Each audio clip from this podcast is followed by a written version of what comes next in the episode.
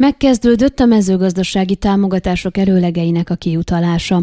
Országszerte elkezdődött hétfőn az idei mezőgazdasági támogatások előlegeinek a kiutalása a gazdák számára. A jogosultak a juttatások teljes értékének a jelentős részét már ebben a fázisban megkapják, ugyanis támogatástól függően az előlegek értéke 70, illetve 85 százalék. A Hargita megyei mezőgazdasági intervenciós és kifizetési ügynökség munkatársai már vasárnap továbbították a szükséges adatokat a bukaresti államkincstárnak, hogy hétfőn elkezdődhessen a támogatás előlegek kiutalása a Hargita megyei gazdák számára. Tudtuk meg az Ápia megyei kirendeltségének a vezetőjétől.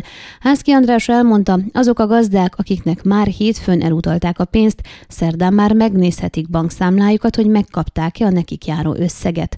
Hargita megyében 26 ezer gazda igényelt különféle mezőgazdasági támogatásokat idén, a többségük számíthat előlegre. Naponta 1500 Hargita megyei gazda kerül fel a kifizetési listára, az előlegek kiutalása pedig egészen december 1-ig tart majd, ugyanis akkor kezdődnek meg az elszámolások, azaz a támogatások teljes értékének a kifizetése. Ez a két folyamat összeér. Arra számítunk, hogy karácsonyig minden egyes gazdát ki tudunk fizetni, fogalmazott az igazgató, aki kérdésünkre azt is közölte, hogy a Hargita megyei gazdák összesen mintegy 70-80 millió euró értékben kapnak támogatásokat idén.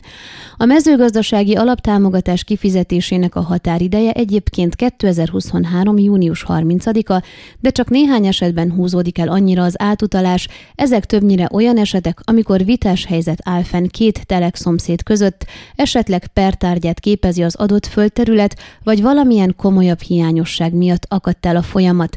Az előlegek értékét illetően Házki András elmondta, az alaptámogatás teljes értékének a 70%-át kapják meg előlegként a gazdák.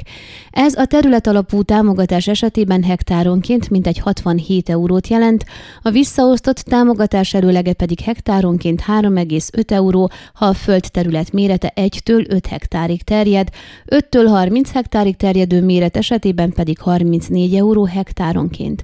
Az éghajlat és a környezet szempontjából előnyös mezőgazdasági gyakorlatokra járó támogatás előlege hektáronként 41 euró, a fiatal gazdáknak járó juttatásé pedig 33.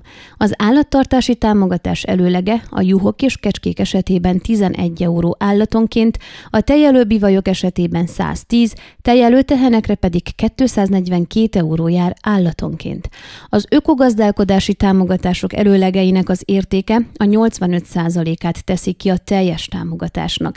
Ez hektáronként 249 eurót jelent biogazdálkodásra történő áttérésnél a szántóföldi növények, beleértve a takarmány növényeket is esetében, a hasonló módon megtermesztett zöldségfélékre pedig 500 euró jár hektáronként, a gyepterületekre pedig 121, illetve 33 euró hektáronként.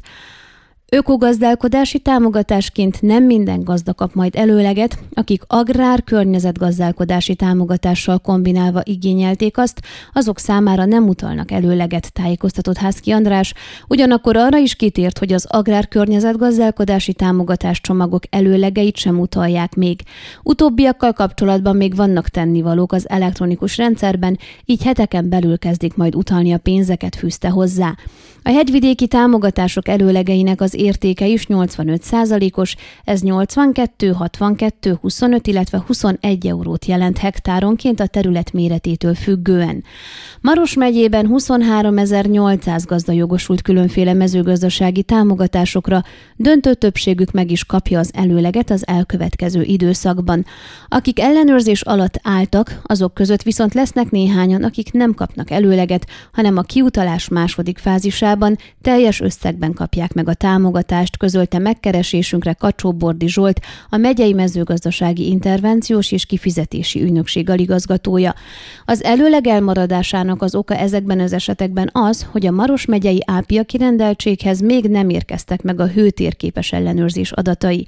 Az előlegeket október 15-e és december 1 -e között utalják, ha időközben megérkeznek a várt adatok, akkor viszont az említett gazdák is megkapják az előleget, mondta az intézmény aligazgatója. 的。A mezőgazdasági támogatások erőlegeinek a kiutalása esetében egyébként nincs meghatározott sorrend, a Bukarestből érkező listák alapján történik meg az összegek átutalása a gazdák számára.